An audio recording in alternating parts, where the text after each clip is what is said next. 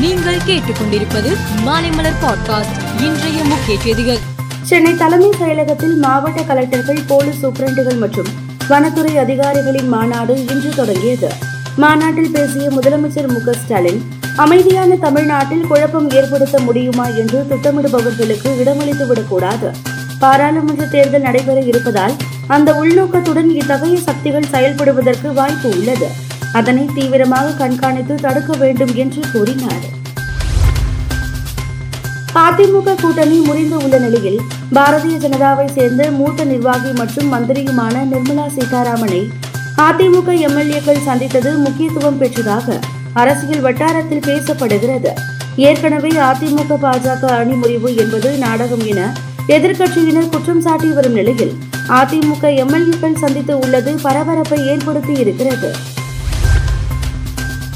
திருப்பதி பேருந்து நிலையத்தில் கடத்தப்பட்ட சென்னை தம்பதியின் இரண்டு வயது குழந்தையை எட்டு மணி நேரத்தில் போலீசார் மீட்டனர். குழந்தையை கடத்தி சென்ற சுதாகரை தேடும் பணியில் போலீசார் ஈடுபட்டு உள்ளனர்.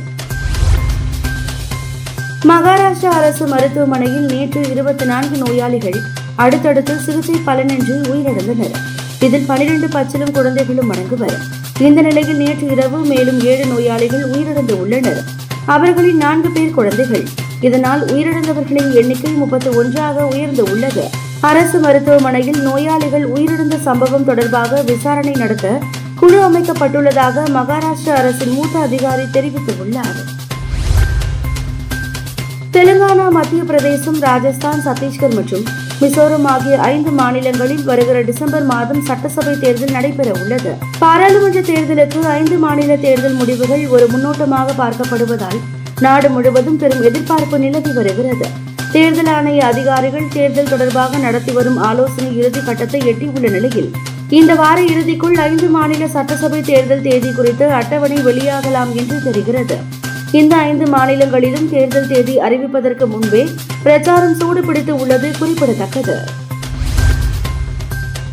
வங்காளதேசத்தில் ஒரு லட்சம் பேருக்கு மேல் டெங்கு காய்ச்சலால் பாதிக்கப்பட்டுள்ளதாகவும் அதில் இதுவரை ஆயிரத்து ஆறு பேர் உயிரிழந்து விட்டதாகவும் அதிகாரப்பூர்வமாக அறிவித்திருக்கிறது. உயிரிழந்தவர்களில் நூற்று பன்னிரண்டு பேர் பதினைந்து வயதிற்கு உட்பட்ட குழந்தைகள் என்பதும் பிறந்த குழந்தைகளும் அதில் அடங்குவர் என்பதும் குறிப்பிடத்தக்கது. நிலைமையை கட்டுக்குள் கொண்டுவர வங்காளதேச அரசாங்கம் தீவிரமாக போராடி வருகிறது.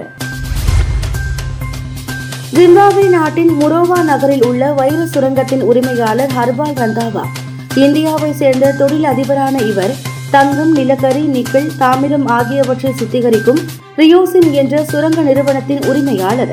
ஹர்பால் தனது மகன் மற்றும் நண்பர்களுடன் தலைநகர் ஹராரேவில் இருந்து முரோவா நகருக்கு செஷ்னா இரண்டு பூஜ்ஜியம் ஆறு ரக விமானத்தில் புறப்பட்டார்.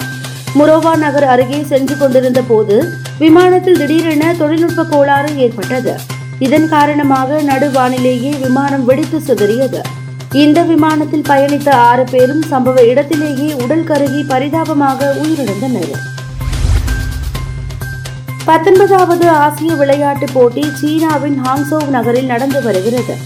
ஆசிய விளையாட்டுப் போட்டியின் பெண்கள் குத்துச்சண்டையில் ஐம்பதிலிருந்து ஐம்பத்து நான்கு கிலோ எடைப்பிரிவில் இந்திய வீராங்கனை பிரீத்தி பவார் வெண்கலப் பதக்கம் வென்றார். இந்திய அணி மூன்று மணி நிலவரப்படி பதிமூன்று தங்கம் இருபத்தி நான்கு வெள்ளி இருபத்தி ஐந்து வெண்கலம் என மொத்தம் அறுபத்தி இரண்டு பதக்கங்களை பெற்றுள்ளது. மேலும் செய்திகளுக்கு மாலை மலர் பாட்காஸ்டை பாருங்கள்.